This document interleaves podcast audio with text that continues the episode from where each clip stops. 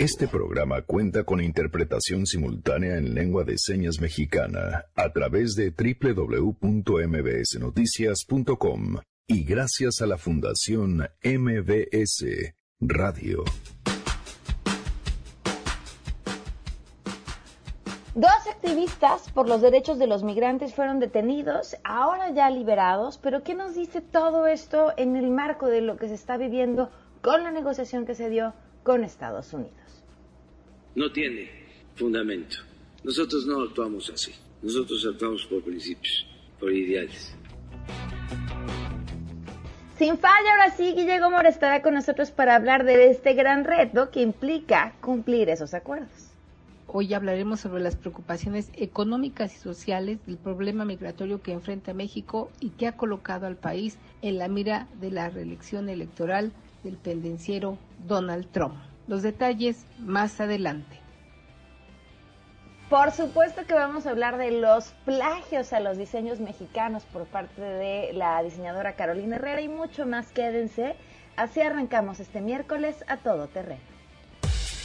MBS Radio presenta A Todo Terreno con Pamela Cerdeira. This is a big challenge.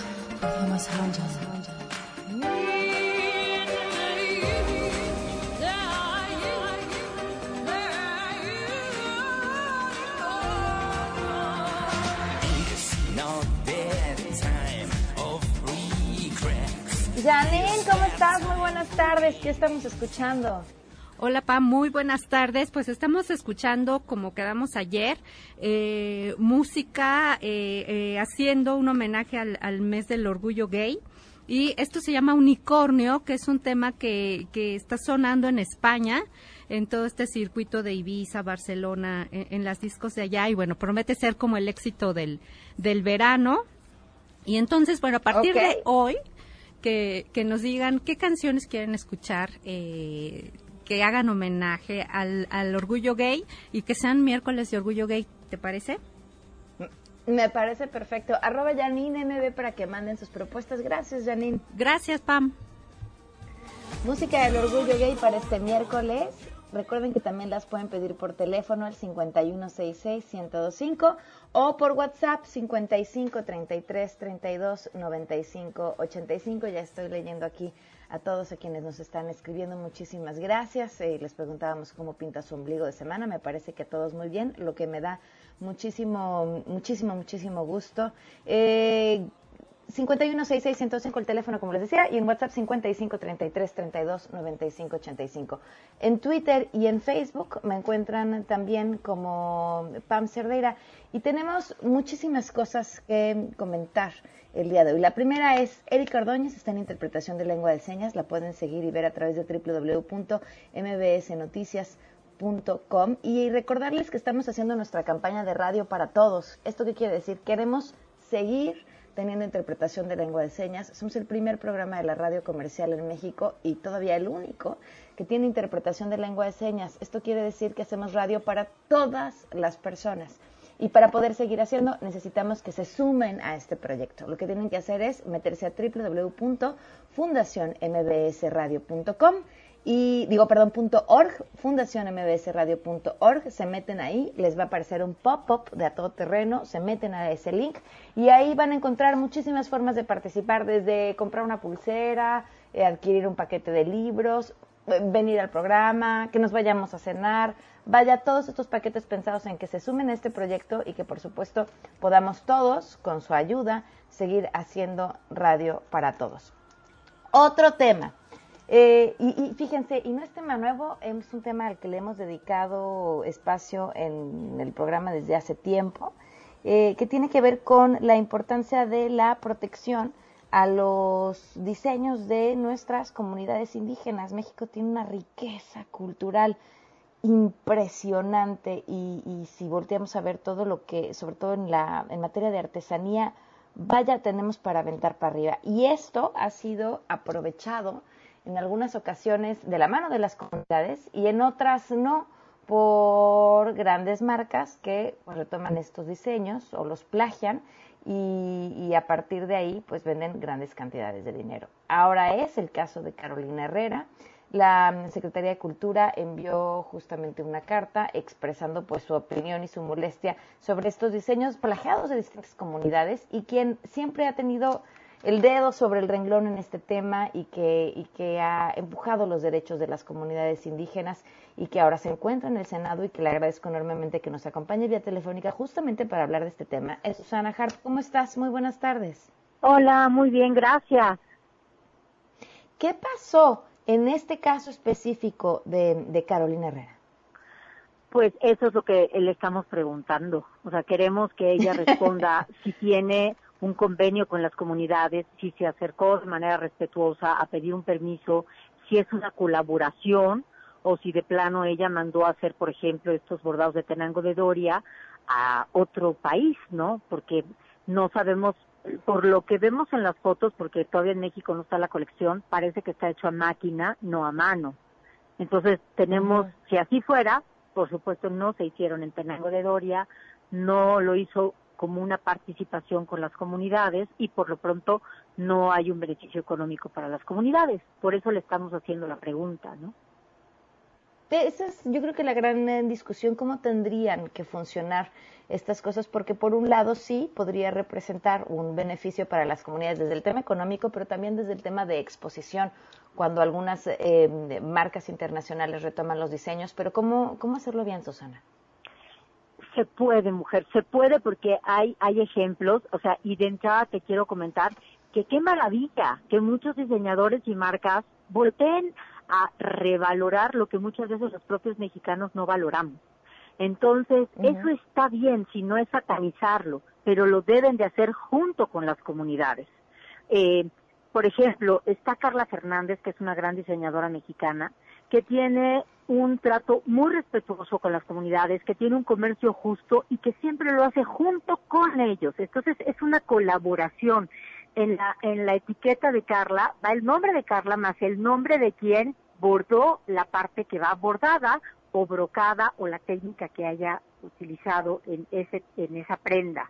Entonces, se pueden hacer las cosas bien. Hay otra marca internacional que es Rose Dubois, esta marca de muebles maravillosa, carísima, francesa, que hizo una colaboración increíble también con muchos artesanos de Oaxaca, con algunos de Chiapas, con uno de Puebla y varios huicholes.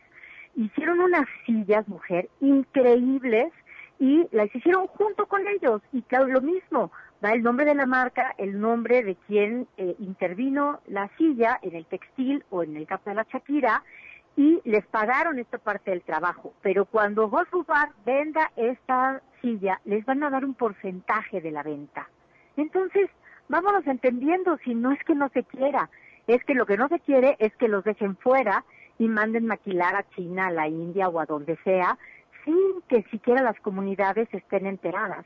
Y por ejemplo, Tlahuiltoltepec, con aquella eh, plagio de Isabel Marán, lo que Tlahuiltoltepec le decía a Isabel Marán es, no te vamos a aceptar un quinto porque ni siquiera estamos buscando dinero. imagínate qué posición tan digna. Lo que queremos es respeto.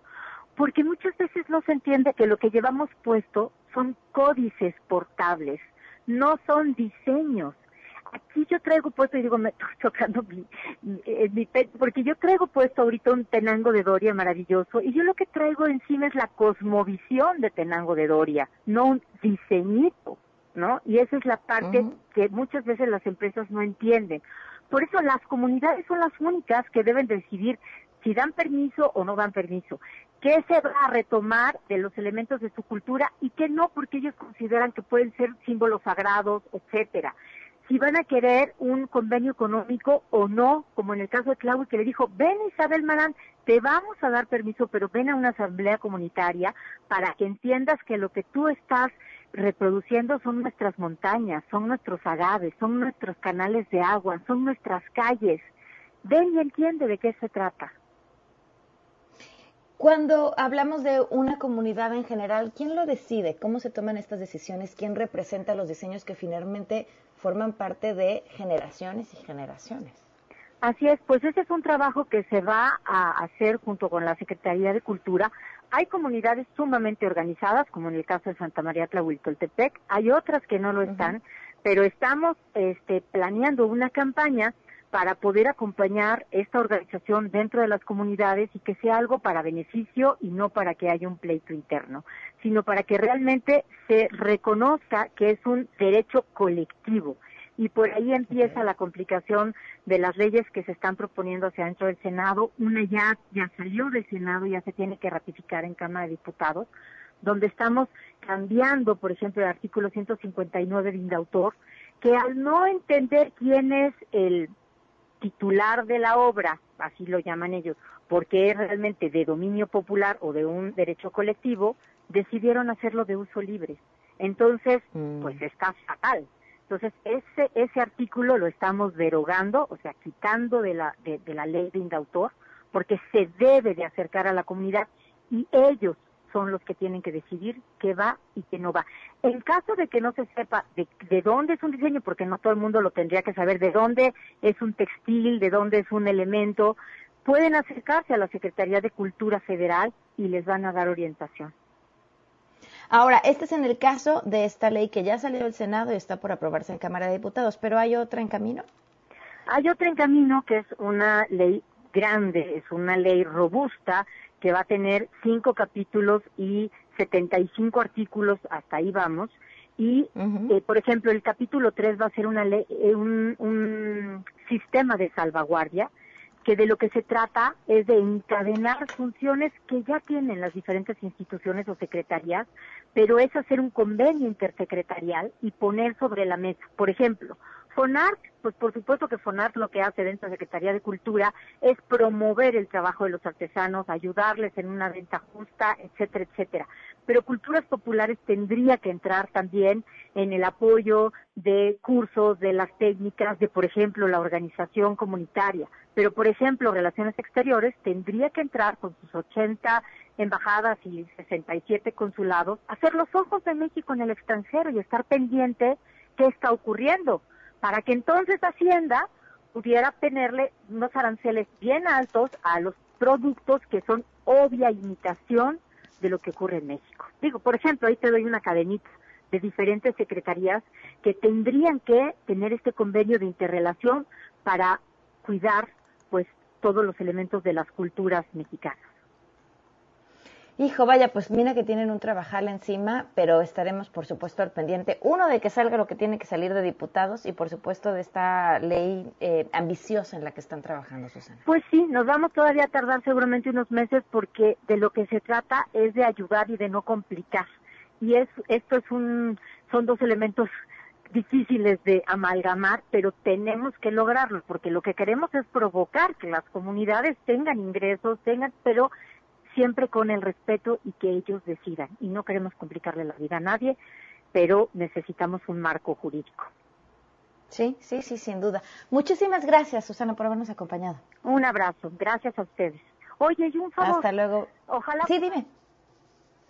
eh, México sin plagio, que es algo que le quiero pedir a todo tu auditorio, que si se encuentran algo por allá y dudan o es evidente el plagio, hagamos este observatorio ciudadano de hashtag México sin plagio. Muy bien, muy bien. Muchísimas gracias. Gracias a ustedes.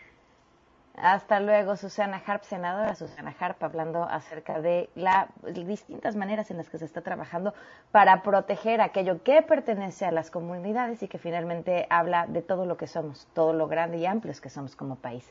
Son las 12 con 17 minutos, cambiando de tema y, asuntos lamentables. Yo recuerdo hace unos días, en el marco del Día de la Libertad de Prensa, en nuestro mm, país, el eh, presidente develó una placa eh, conmemorando a un periodista revolucionario. Y me llamaba la atención ese hecho porque, bueno, pues eh, sabemos que hay una insistencia en voltear al pasado y no que no sea importante, pero me llamaba la atención porque el presente que estamos viviendo en el marco de la libertad de expresión es verdaderamente trágico.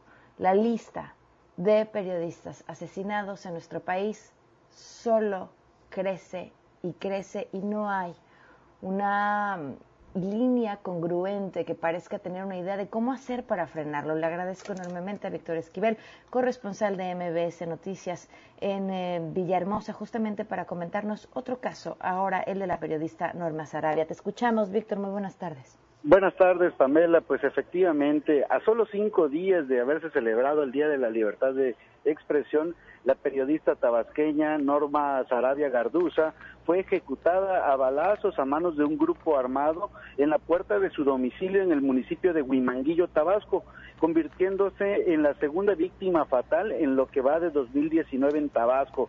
Apenas el 9 de febrero pasado, el periodista Jesús Ramos Rodríguez, conductor del programa de radio Nuestra Región Hoy en el municipio de Emiliano Zapata, fue asesinado en el restaurante de un hotel que se ubica frente a la estación de radio en la que laboraba, eh, homicidio que aún no ha sido esclarecido. Norma Sarabia era eh, corresponsal en Tabasco de los diarios Tabasco Hoy, El Criollo, El Sol del Sureste y El Diario Presente. Eh, se especializaba en Nota Roja. Estos medios de comunicación ayer eh, por la noche confirmaban el deceso de la periodista, señalando en redes sociales el, el, lamentable hecho y solidarizándose con las familiares de la víctima. De acuerdo a los vecinos del lugar en el que ocurrieron los hechos, la periodista tabasqueña fue eh, asesinada a balazos eh, mientras ingresaba a su domicilio sin que se sepan las causas del fatídico suceso que ha conmocionado a la sociedad tabasqueña. Mientras tanto, en lugar del crimen fue acordonado por los agentes de la Policía Municipal y los peritos de la Fiscalía General del Estado, quienes realizan el barrido criminalístico y el levantamiento del cuerpo. Hasta aquí el reporte, Pamela. Gracias, Víctor. Muy buenas tardes. Buenas tardes. Bueno, pues porque los necesitamos de verdad hoy más que nunca. Vamos con las buenas.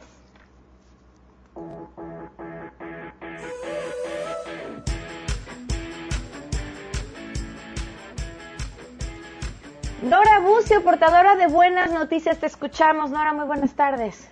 Pamela, te saludo con gusto y de la misma forma al auditorio. Déjame platicarles que la Oficina de las Naciones Unidas contra las Drogas y el Delito presentó junto con la organización JAC la guía Nada que curar, enfocada en combatir cualquier esfuerzo para corregir la orientación sexual y la identidad de género, llamadas terapias de conversión o ECOSIC, las cuales son consideradas como tortura. Durante el evento, Javier Hernández, oficial de cooperación nacional de la 1.2, explicó que el objetivo de esta guía es visibilizar los tratos inhumanos y denigrantes y refrendó el compromiso de esta oficina de reforzar sus trabajos en la protección de víctimas de la violencia en México. Si me lo permites, escuchamos a Javier Hernández. Esta guía contribuirá significativamente a visibilizar las intimidaciones psicológicas, la violencia física, los tratos crueles, la privación de la libertad, la violencia sexual correctiva, entre otros tratos inhumanos y degradantes a los cuales son objeto las personas que desafortunadamente son obligadas a participar en los esfuerzos para corregir la orientación sexual y la identidad de género. Durante la presentación de esta guía Nada que curar, se dio a conocer que los enfoques puntuales y esfuerzos para corregir la orientación sexual de una persona tienen correlación con daños significativos a su salud mental y física y en su calidad de vida. Estos esfuerzos erosionan la autoestima en menores de edad y adultos e incrementan el riesgo de depresión, comportamientos suicidas y abuso de sustancias. Y cuando además las ejercen conductas de rechazo dentro del hogar, las personas son tres veces más propensas a cometer suicidio, señala el informe. Durante este evento, la senadora Patricia Mercado informó que se trabaja en impulsar la aprobación de una iniciativa que criminaliza los ECOSIC, pero para ello se requiere del apoyo de los grupos parlamentarios. Con esto se castigaría los delitos que se cometen en el marco de las terapias de conversión, así como los tratos crueles y degradantes y los fraudes al prometer cambios que no son posibles a través, a través de estos programas. Finalmente te comento que durante este evento realizado en el Museo Memoria y Tolerancia también se puso en marcha la campaña Justicia sin discriminación por la cantante y vocera oficial Jimena Sariñana. Al evento también acudieron Geraldina González de la Vega, presidenta de CONAPRED, Tania Rocha, psicóloga y especialista de la UNAM, e Iván Tagle, director de la Sociedad Civil Transformando tu Vida, entre algunos otros. Pamela, la información. Gracias, muy buenas tardes. Buenas tardes.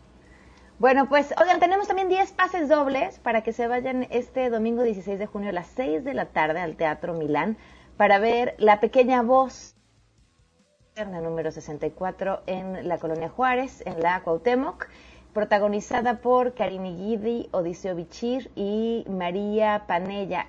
¿Qué tienen que hacer? Llamar al 5166-1025. Las primeras 10 personas que llamen tienen sus pases dobles. Vamos a una pausa y continuamos a todo terreno. Regresamos a todo terreno. A todo terreno con Pamela Cerdeira. Continuamos.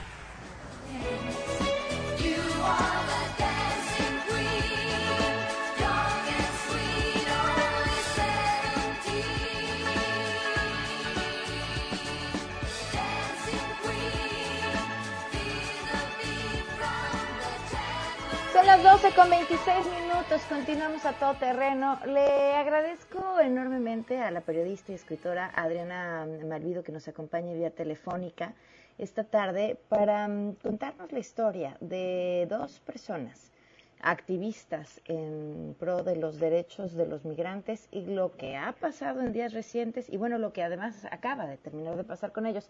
Cristóbal Sánchez e Irina Mujica, ¿cómo estás? Eh, Adriana, muchas gracias por acompañarnos. ¿Qué tal, Pamela? Bien, muchas gracias, con mucho gusto platicamos.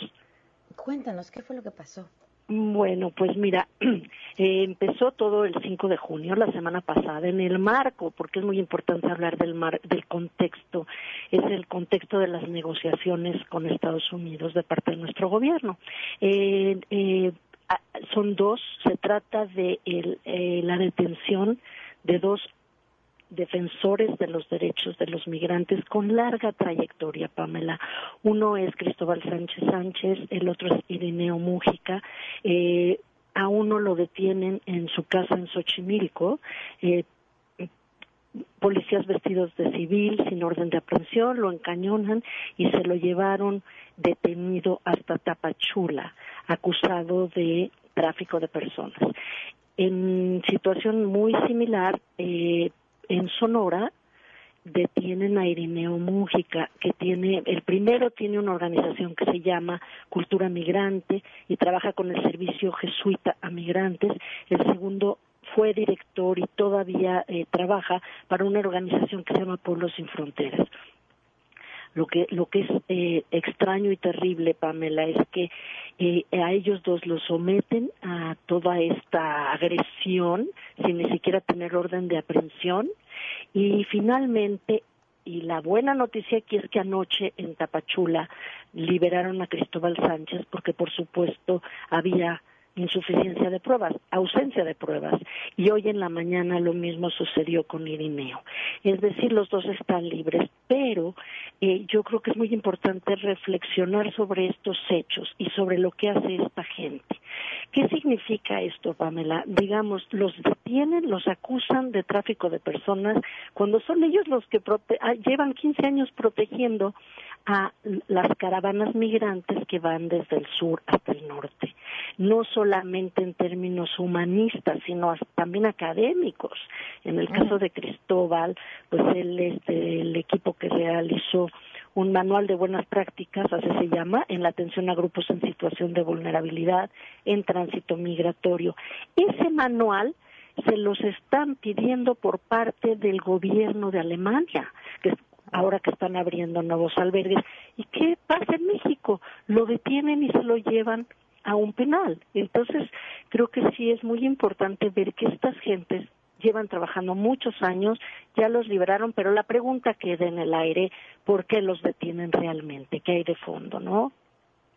Oye, yo, eh, vaya, sin duda sí, esa es la pregunta importante, el, el qué hay de fondo y la preocupación sobre las formas, porque estamos hablando pues de las peores prácticas. Exacto. Exacto. Eh, desde ahí empiezan las irregularidades. Mira, Además, no es la primera vez que le sucede. Digo, esto eh, se hizo muy público, se movilizaron muchas organizaciones, pero no solo de México, también del extranjero. Y, eh, Cristóbal ha colaborado con la Universidad de Columbia, eh, en fin, y otros organismos. Pero ya les había sucedido. A Cristóbal ya lo habían agredido en las puertas de un albergue al sur de la ciudad aquí, lo golpearon y como no había razones para mantenerlo detenido, lo soltaron. Y no diga a Ireneo Mújica. Ireneo Mújica este año ya habían intentado quemar su casa. Eh, y y además es beneficiario del mecanismo de protección a defensores de derechos humanos. ¿Qué significa eso? Hay que poner en práctica de verdad todos esos mecanismos que realmente no están funcionando y que además desde el primer paso Perdón, como tú dices, desde la manera en que fueron detenidos, perdón. Sí, perdón, no quería interrumpirte, pero ¿de, qué, ¿de quién podríamos estar hablando aquí? Porque cuando hablamos de los grupos o las personas que defienden a los migrantes y, y volteamos a ver los enemigos, por ponerle un nombre, por supuesto, hoy estamos viendo pues una política que viene desde la administración por un acuerdo con Estados Unidos, pero también eh, pues las, las, las mismas autoridades de migración eh, el mismo crimen organizado. Vaya, los frentes pueden ser muchísimos. Claro, porque ellos aquí, es lo que yo pregunto en mi artículo de hoy, ¿a quién le estorban estos defensores de derechos humanos? Eh, la gente que más podría ayudarle a las autoridades en cualquier programa, digamos, de capacitación para recibir a migrantes, porque eso va a seguir sucediendo. No hay manera de que no crucen. Entonces, ¿cómo se, ¿cuál es la mejor manera de recibirlos y, y de trabajar en este sentido, no? entonces, ¿Por dónde viene? Pues probablemente, porque yo no soy experta en este tema, pero bueno, a todos nos debe de interesar, hay intereses y negocios de mismos traficantes de personas en complicidad con alguien más, que no me consta y no lo puedo decir, pero es como para dejar la pregunta, ¿a quién le están estorbando? Y además, fíjate, Pamela, que, que hoy en la mañana leía yo y creo que es interesante, el caso de ellos dos es particularmente crítico aquí en México, pero está sucediendo a nivel global. Fíjate, Scott Warren, no sé si lo conoces, Scott Warren hace algo parecido en Arizona, les deja agua y alimentos a los migrantes en el desierto. Está ahora en proceso, hoy parece que lo dejaron libre también, pero con una posible condena de 20 años por ayudar a los migrantes. Pia Klent es una bióloga alemana que tiene un barco y ha rescatado desde el barco a mil migrantes en el Mediterráneo.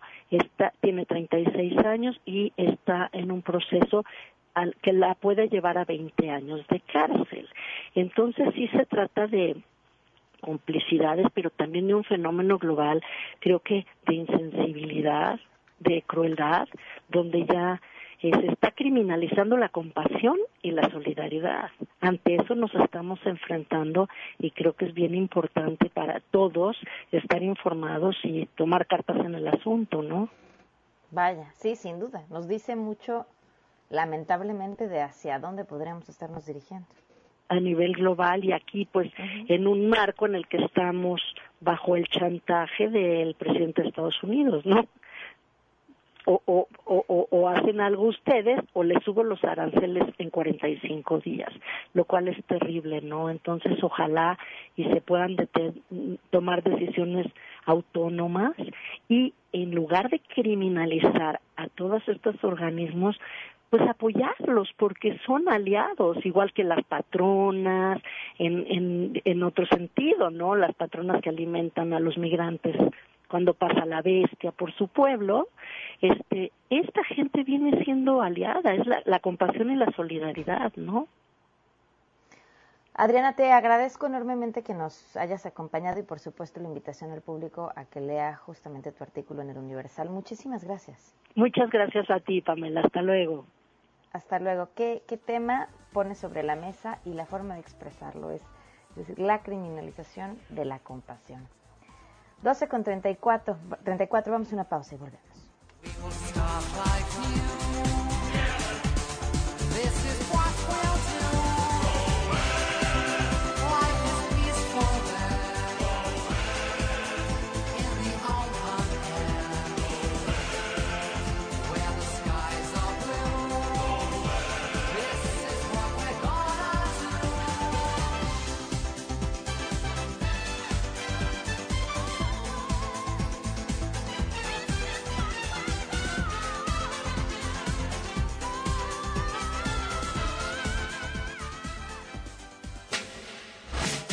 Regresamos a todo terreno. A todo terreno con Pamela Cerdeira. Continuamos. Enneagrama. Nueve formas de ver la vida con Andrea Vargas y Adelaida Harrison. A todo terreno.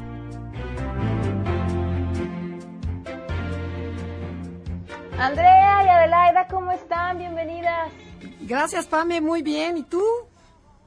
Bien, muy bien, gracias. ¿Qué nos van a enseñar el día de hoy? Bueno, hoy tenemos un súper tema. Hoy te vamos a platicar a ti y a todo tu auditorio sobre la manipulación y cómo saber si estamos siendo víctimas de la manipulación.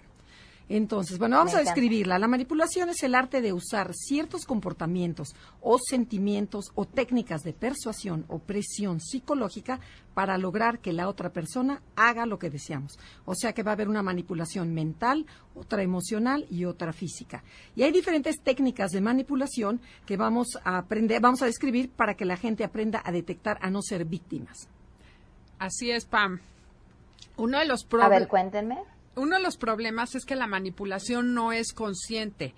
Muchas personas manipulamos de manera natural sin saber que lo estamos haciendo y hay personas que sufren de manipulación y el problema es que vas perdiendo la confianza en ti misma, empiezas a dudar de tus capacidades, te cuesta cada día más trabajo tomar decisiones. Las víctimas de manipulación pierden el control de su vida, de sus emociones y sus acciones para dársela de manera involuntaria al manipulador. Entonces el control de tu vida queda en manos de esa persona manipuladora.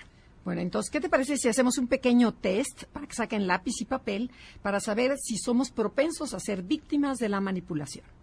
¿Ok? ¿Listísimos? Va. Entonces, la primera, ¿sufres bullying en tu ambiente de trabajo o en tu ambiente social?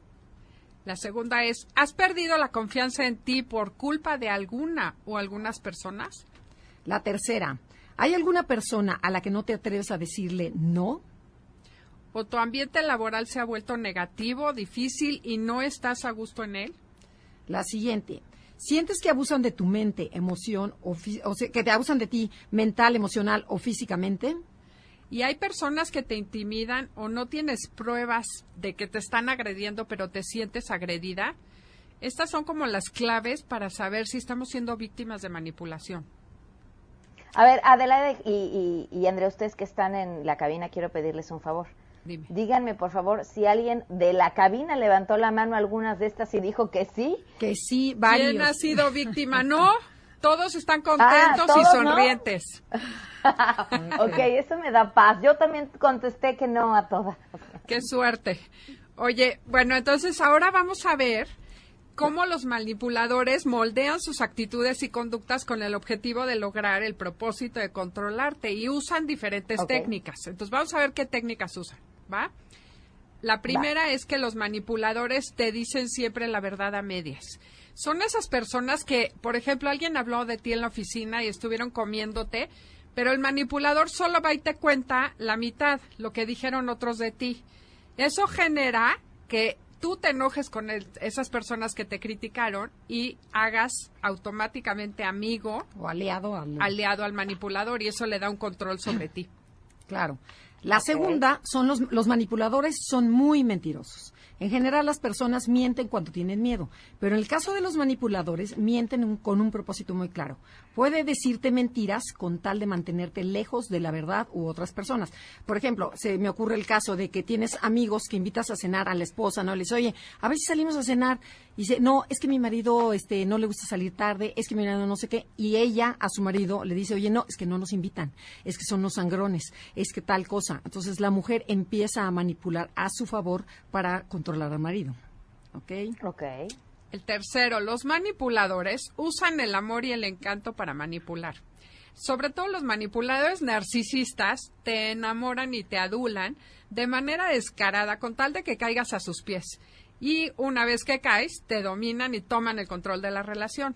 Entonces, ¿cómo saber si eres víctima de manipulación amorosa? Un ejemplo sería, ¿te da miedo la reacción de tu pareja al tomar una decisión personal? ¿O es tu costumbre pedir y buscar la aprobación de tu pareja en todos los aspectos de tu vida? Haces cosas que no harías si, fue, si no fuera porque tu pareja te, lo te presiona a hacerlo. Ok, y otro punto que los manipuladores hacen es que tienen una conducta cambiante. En este caso, el manipulador cambia de humor con suma facilidad o se enoja por cualquier detalle. Un minuto está contento y el siguiente está gritando y el siguiente está muy cariñoso y entonces, eh, no, o sea, pierdes el control, ¿no? Dices, por ejemplo, un jefe que empieza a gritar por un error ortográfico o la persona que todos los días llega de distinto humor y dices, bueno, ¿y ahora cómo viene? ¿Estará de buenas? ¿Estará, estará contento? Entonces, el objetivo de esta persona es mantenerte con, asustado, ¿no? Y que le tengas miedo. Lo que hace que inconscientemente trates siempre de, de darle gusto, porque no se vaya a enojar el Señor, no se vaya a pasar a enojar el Señor. Entonces, de esa manera empiezan a controlar. Oigan, ahora les vuelvo a preguntar, ¿los han manipulado o manipulan? Hay mil cosas que no nos damos cuenta que hacemos. No, nadie levantó la ¿Cómo? mano, ¿eh? Va muy bien. Estamos bien. Los manipuladores lo niegan todo. Ante cualquier acusación, siempre niegan todo. Tienen la habilidad de inventar historias convincentes para ello. Por ejemplo, una mujer cachó a su marido, y esta es historia de la vida real, engañándola con otra mujer. Y él empezó a reclamarle a la esposa que lo estaba espiando y que no confiaba en él. Entonces la hizo sentir súper culpable. ¿Cómo ves? Acabó pidiéndole perdón por haber dudado de él.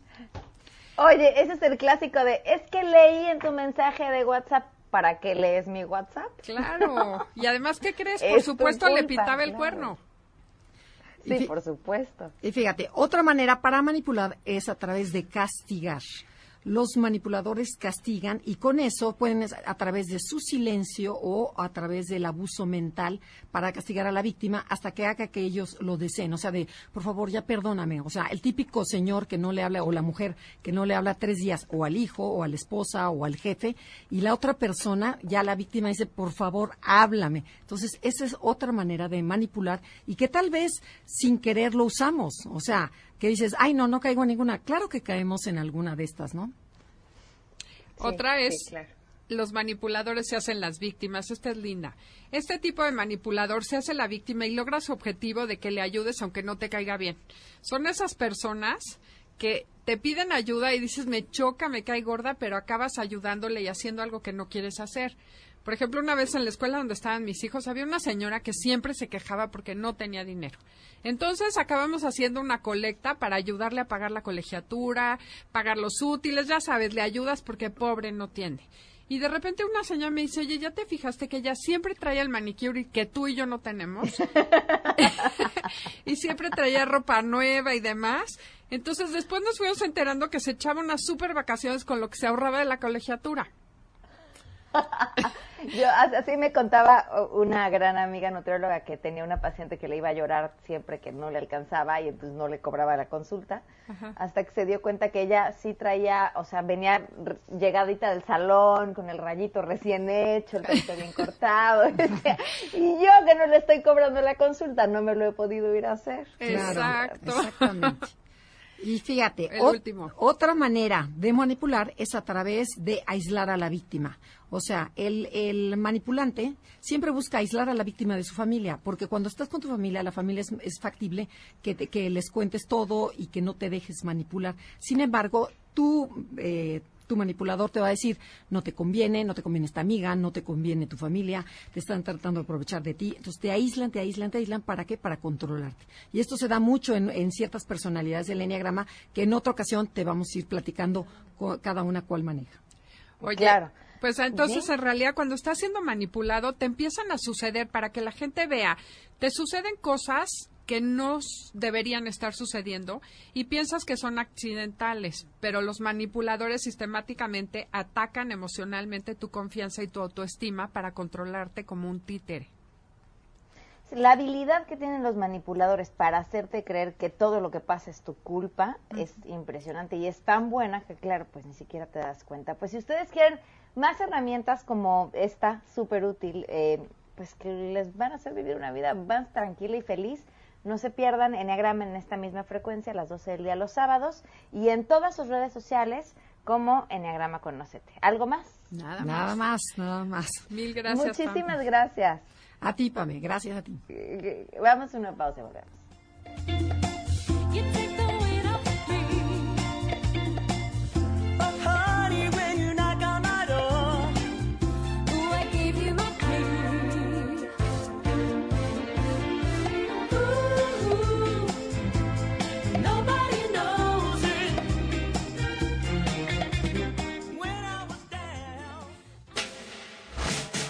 Regresamos a todo terreno. A todo terreno con Pamela Cerdeira. Continuamos. Guillermina Gómora en contexto. A todo terreno.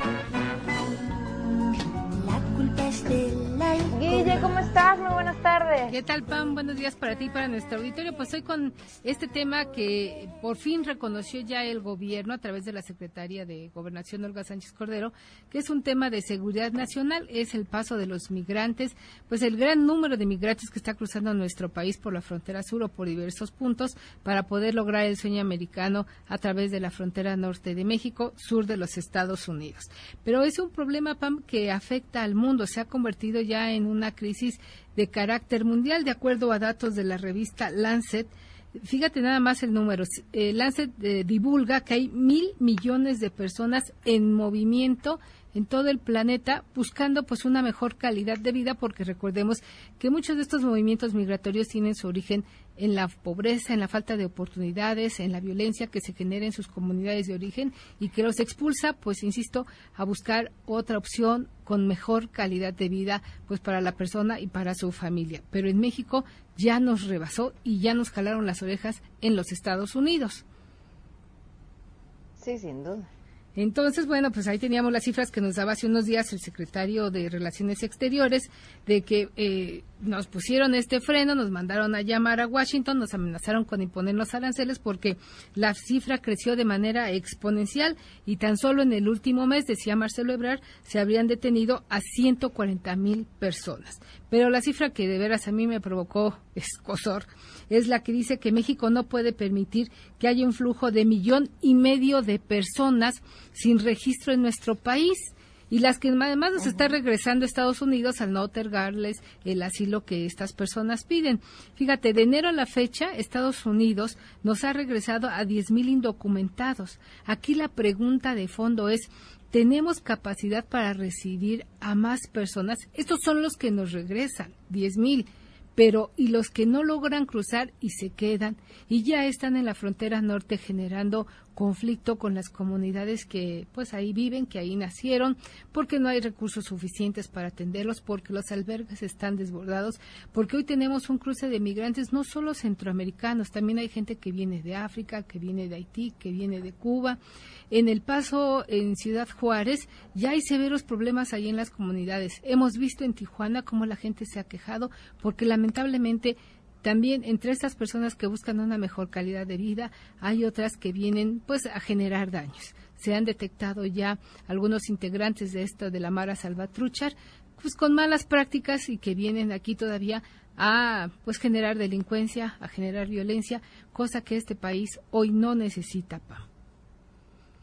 Híjole, yo, vaya, yo sí creo que, que, que, que el- la política de brazos abiertos está bien, pero, pero sí tienen que decirnos cómo, cómo piensan hacerlo, sin duda. Y, y es un problema, no es nuevo, ¿no? Estoy No, de no, acuerdo no. que está avivado por la crisis hoy, por la respuesta que ha tenido que cambiar el gobierno mexicano ante el problema, pero sí nos falta todavía que nos cuenten los cómo. Y ahí, en los detalles, es donde está Ahí el es- diablo, exactamente, porque hoy en la mañana dijo el presidente que se pretendía paliar esta crisis con la venta del avión, pero el avión todavía no se vende y nosotros ya tenemos a los migrantes aquí. Y lo que fuimos a, a ceder o a negociar en Estados Unidos es que, pues sí, podemos recibir aquí y esperar a que los migrantes eh, pues eh, pasen el tiempo que necesiten para que les otorguen su visa de asilo en Estados Unidos, pero eso puede ser días, meses o años. El programa de asilo en Estados Unidos está rebasado, igual que lo está en México. La Comisión Mexicana de Ayuda a Refugiados informó que en 2018, PAM, el número se incrementó hasta las 26.566 solicitudes de refugio. No tenemos nosotros en México esta capacidad de asilar a tanta gente. No hay los recursos suficientes. Recordemos que estamos en un plan de austeridad donde se, hubo un recorte mayúsculo a todos los presupuestos. Y este programa Remain en México, que es el que nos quieren aplicar los estadounidenses, nos obliga a proveer a estos migrantes que se queden en nuestro país de trabajo, de salud y educación. Y nosotros hoy no, te- no tenemos eso. Ni siquiera para los nuestros. Yo no quiero estigmatizar la migración porque mi familia, los orígenes de mi familia vienen, lo comentábamos tú y yo la ocasión anterior, de migrantes españoles, de gente que vino a buscar una oportunidad en América, la encontró y aquí construyó una familia. Coincido totalmente con Muñoz Ledo cuando dijo que no podemos aceptar que la migración sea una palabra maldita. No, para nada. Pero tenemos que tener los pies en la tierra en México, nuestras autoridades también, porque hoy tenemos en México ya un problema severo de desempleo. Y este se va a agravar cuando tengamos que cumplir con lo que se fue a negociar a Estados Unidos de brindarles a los migrantes trabajo, educación y calidad de vida. Guille, tu columna. Mi columna tiene que ver con esto y con eh, esta pues aceptación tácita de convertirnos en el muro de los Estados Unidos. Y la pueden encontrar en diarioimagen.net o en arroba Guille Gómora. Ahí, ahí está mi columna. También en, el, en nuestro sitio web de MBS Noticias. Muy bien, muchísimas gracias, Guille. Gracias a ti, Pam. Oigan, y antes de irnos rápidamente, les recuerdo, quieren un internet rápido para que puedan buscar la información que necesitan, disfrutar videojuegos, subir archivos, ver películas, compartir sus historias en redes sociales. Para todo esto y más, Axtel Extremo, el internet con el que harán todo más rápido. Por solo 449 pesos al mes pueden contratar 35 megas eligiendo Axtel Extremo, el internet que sí sube, y pueden consultar y contratar en axtel.mx. Nos vamos, se quedan en mesa para todos. MBS Radio presentó A Todo Terreno con Pamela Cerdeira, donde la noticia eres tú.